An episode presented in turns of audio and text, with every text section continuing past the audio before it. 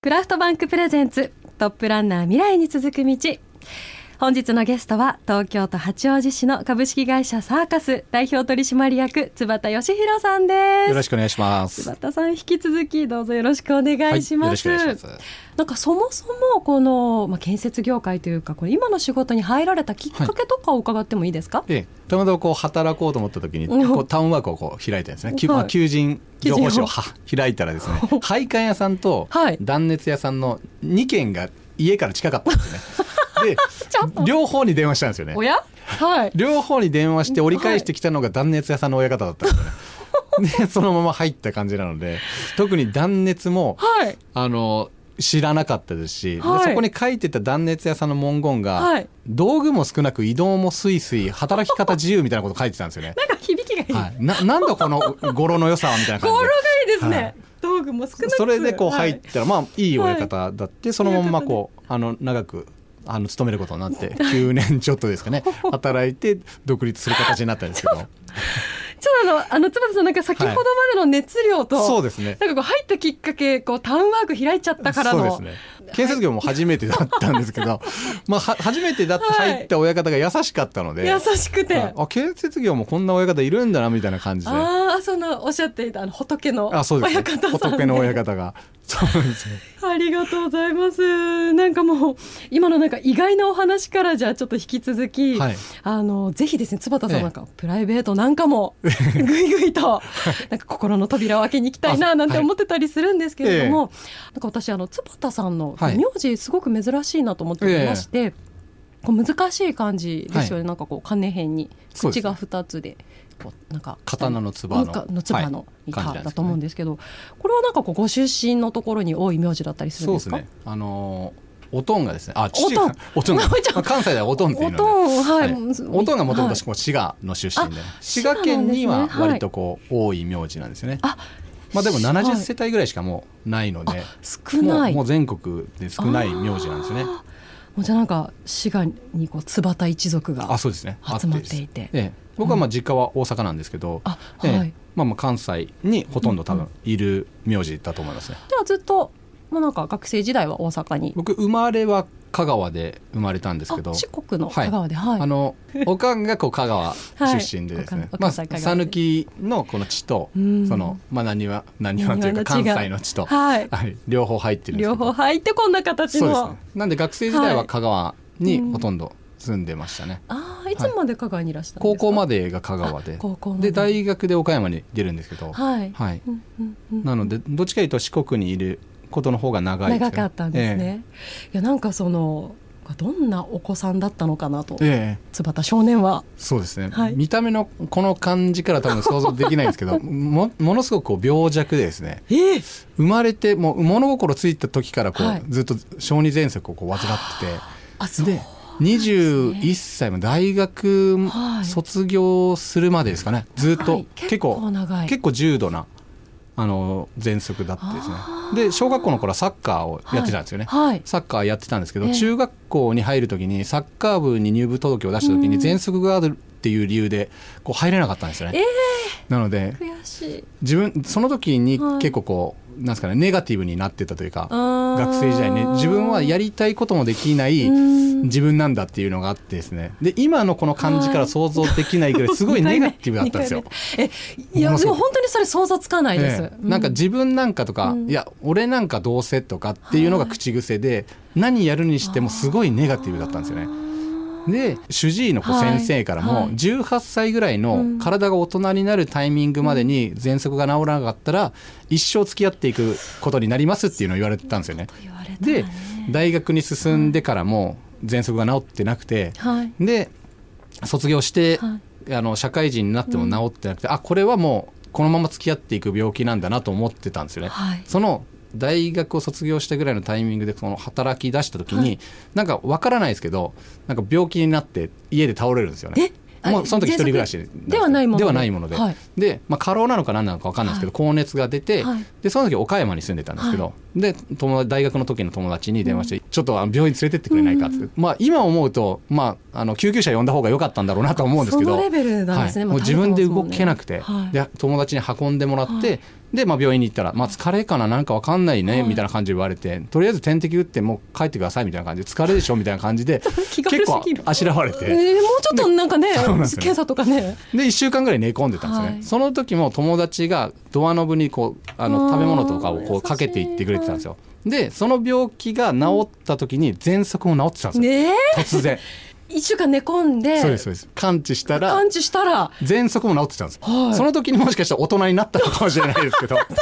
でその時に、はい、まあ、その友達がかけてくれてただったりとか、はい、今までその夜中に発作が起きたら、こう病院まで連れて行ってくれる両親だったりとか修学旅行の時は埃が立ったら喘息が発作が起きるっていうので こうなんですかねあの修学旅行の枕投げとかもクラスメイトのこの友達がやらなかったりしてたそういうのも全部込みでいろんなことをやってもらうことが当たり前に感じてたんですよ。でいろんなこの気配りだったりとか愛情を受けて育ってることに気づかない10代20代前半を過ごしたことに気がついたんですその時。にその時に自分そのネガティブな感情に押しつぶされて自分の人生を生きてきたことを知ってボロボロ涙が出てきたんですよ。でこれからはなんかこう与えられる人間じゃなくてこう与える人間になりたいと思ってそこからその働いてた就職先を辞めて行ったことのない東京に出てきたんですよね。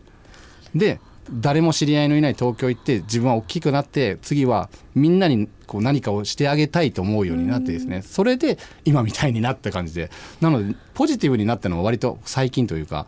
えー、ぐらいですねまだ。いやなんかすごいちょっとごめんなさい勝手になんかすごいやんちゃな子だったのかなみたいな、はい、そんなねなんかおいなんかやんちゃ時代のお話かななんて思いきや、ええ、なんか辛かった大変だった時代の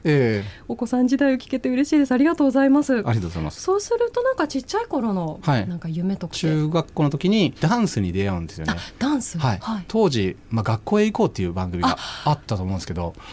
あの時になんかこうなんですかね、ヤンキーをダンスで構成するみたいな企画があったんですよね。うんはい、それをクラスのこう幼なじみの女の子が、そのダンスの振り付けをやってたんですよね。で、まあ、津田あんたも踊りなよみたいな感じで言われた振りを、一回見ただけで覚えられたんですよ。すごいその時に勝手に、俺はダンス向いてるみたいな勘違いしちゃって、俺はダンサーになるみたいな感じで、俺は海賊王になるみたいな感覚で、俺ダンサーになるわみたいな感じで。俺なれるわぐらいの。で、高校に入って、はい、そのダンススタジオにこう通うようになってですね。あ、通われたんですね、スタジオにも。で、高校に入って、そのダンスをもうがっつり、中2からそのダンスを独学でやりだして、はい、1年半ですかね、2年生の途中からやりだして、3年まで独学で練習して、で。高校に入ってダンススタジオに通うようになって、はい、でそこからはそのダンスにずっともうあの18歳とかの時はもうドレッドでしたし もう本当結構ガチな感じの。お姿もそちらに、えそうですね。しっかり入って。そうですね。高校3年生の頃とかは、はい、学ランにコーンローっていうこう いかつい感じの感じだったんですけど僕工業高校だった工業高校で工業高校やっぱ、ね、割とちょっとやんちゃな方が多いんですけどみんなこう金髪だったりとかする中で一人だけこう編み込みをするっていう。なあいつはな何なんだあいつは浮きますさらに浮きますよね、ね、ちょっとしたヤンキーとはまたちょっと毛色が違うというか、はい、僕はヤンキーではないので ラジカセを持って投稿するっていう。あそうだそうだ。ヤンキーじゃなくてダンサーだ。ダンサーなので、はい、でもまあ先生からすると同じようなくくりだとは思うんですカテゴリー一緒ですよねそうですねカテゴリー一緒だと思うん、やんちゃ組に。ええ。いや結構もじゃ結構ガチでダンスも。結構もプロのダンサーになりたいという思いでやってたのでずっと。ででもその時もあれですよ喘息もまあちょっとあるから。あそうです。喘息もあったんですけど。セーブしながらやり、ええ、代理ながらまあそこまでダンスベリーハードではないので割とこう調整できるというか自分で。しながら、ええ、うんなんかそのダンサーへの夢みたいなのは、はい、大学卒業するぐらいのタイミングの時に、まあ、結構日本でもこう有名なこうヒップホップの方のこうレッスンを受ける機会があって、の時に結構心を折られたというかこれから一生ダンスをやってもこの域には達しないみたいなこう目の当たりにしたりとかがきっかけでわあここは難しいなっていうのがでこのダンス目の前にいるこのダンサーの人でさえめちゃくちゃ稼げるわけではない狭き門なんだなっていうのを感じてですねこれは方向転換しなきゃいけないと思ってですね。なるほどそうですね。当時そのダンサーにプロのダンサーになりたいっていう夢と、はい、経営者になりたいっていう夢の両方あったんですよね。経営者になりそうです。もともと大学も商業系の大学に進んでて、うん。うん、そのまあ、商売をやりたいというか、はい、社長になるっていう漠然なこう、まあ、まさか建設業の社長になるとは思わなかったですけど、はい、まあ、漠然とこういろんな人と一緒にこう働きたいと思ってて自分の会社を立ち上げたいっていう思いだったんででそっちの方向に、まあ、舵を切ったって感じですね。どっちかいうと。じゃ今こう夢が叶ってそうですね。夢が叶って。当時もでもこう経営学だったりとか、はい、マーケティング論みたいなとかを学んでたんですけど、はい、それ以外にこう、えー、心理学だったりとか心理学？倫理とかを多く専攻してたんですよね。僕こう自分一人で仕事するってその当時から考えてなくて、い、ろんな人たちと仕事をしたいと思ってたのでじゃあ自分の右隣にいる仲間をやる気にさせられればその可能性が200%になるじゃないですか。自分の可能性100%その人の可能性100%で左隣をやる気にさせれば300%になるんだって。いろんな人のやる気を引き出すことができれば自分の可能性もっと広げられるなと思ってでいろんなこのコミュニケーションの能力だったりとか心理とかを学んでそれがようやくこう今役に立つようになったというか。大学生の時にそれを学んで、ええはい、まあ、みんなの能力を生かすんだって思えるのはなんか逆にすごいというか、え、なんでそういうふうにこう仲間を生かすっていうふうに思う思われたんですかなんでしょうね。でも小学校の時からこう学級委員になることとかもあったりとかしてそうですね。そのダンスやりだしてからもその部長をやってましたし、はいこうグループをこうまとめるみたいな仕事が多分好きだったんだと思うんですよね。の時にいろんな人たちのこうやる気を引き出してあげるじゃないですけど、はい、やる気スイッチを押せるようなキャラクターになれればいろんな可能性をこう引き出してあげられるし自分の可能性も広がるなと思ってたのでそこが多分一番楽しいんだだろうなと思いますね自分で。なんかそんなねこう、え意欲的ななんか津畑さんのなんかちょっと逆にどこにも出してないプライベートみたいな。あどこですかね。でもさっきお話ししたネガティブな部分はものすごくこうなんですかね光と影が極端というか。そうですよね、ね、かなり極端というか。にはなりますけど普段はでも、家庭内のヒエラルキーは僕は一番下, 下なので、ね、妻子供の下に僕がいるので。一番下そうですね。なんですね、まあ、妻はやっぱうちには一番手間のかかるこう長男がいるって僕のことを言うので いやなんかでもお家のね家事とかもサクサクやっちゃってそうなイメージがあない。全然ですね。家庭内の職長はやっぱ妻がねやってますんで、はい、職長。僕はもうペーペーですよあペーペーでも、はい、ペーペーです。はいはい職長と。そんなじゃああの家庭内のヒエラルキー一番下かもしれない、はい、なんかこう鍔田さんのなんかこうなんか最近ハマってることとか趣味だったりとかあるんですか、はいはいえ。ー、趣味だとまあ漫画とかは好きなんですけど割と、えー、読まれるんです、ね、読まれ読んだりとかするんですけど、うんうん、まあ結構こう人に熱いような漫画が好きですね。最近だと「ブルージャイアント」っていうサックスの漫画があるんですけどジャズサックスニストが、はい、まあ、宮本大っていう少年が田舎から世界に飛び立って、はい、まあ、トップの、はい、まあ、サックスニストになるみたいな。映画化してす。ごく有名にそうですね。なった。はい。あのあれですよなんか東北の仙台のあたり。あそうですそうです中学生か高校生ぐらいからそうなんですよね。なんか私もなんか一巻だけ、はい、あの夫がハマってまして、えー、いいんだよ暑いんだよ。そう。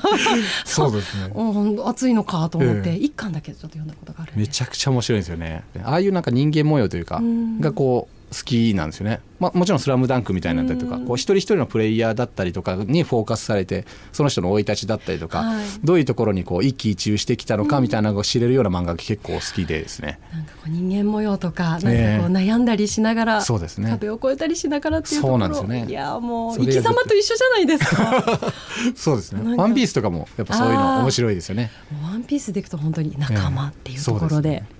そういえばなんかプロフィールシートの方にあのオーディオブック、はい、あそうですね。僕活字読むのが苦手でして。文字が、はい、あそうです。活字読むと漫画読めるんですけど、はい、その活字を読むと眠くなっちゃうんですよね。なのでで、はい、いろいろ試した結果、オーディオブック、まあ、読んでもらうことで、まあ、人と会話するのがそもそも好きなので、うん、なので人の声が好きなんだなと思って、でオーディオブックを聞き出してこういろんな本が読めるようになったというかで自分の中にもこうストンと入ってくるようになったのでそれで読むようになって。もうずっとあの本を読んでくれてるんですよね音声で。はい、で大体、うん、まあ、僕の場合1.75倍とかで聞くんですよ。まあ、結構早くないですか？1.75倍、まあ、オーディオブックって割とゆっくりなんですよね。なのでデフォルトでも1.25とかの方がいい感じなんですよ。あ元がゆっくりそうなんですよね。むちゃくちゃゆっくりなので、はい、なんでちょっと早い方が多分心地いいんですよね。少し早めに、ええ、で聞くんですけど、まあ、それもなんですかねこうリーダーシップ論だったりとか そのなんかこうなんですかねそういう系の、まあ、心理の話も好きですし、まあ、ビジネス書も読むこともありますし、はい、はい、そういうのが結構好きですね。えー、えー、確かにちょっとこう硬いというか難しいのも、誰かのこう声ので聞きながらの方が実はすんなり入ってきたりとかもあるんですかね。はい、はあ、すごいありがとうございます。ありがとうございます。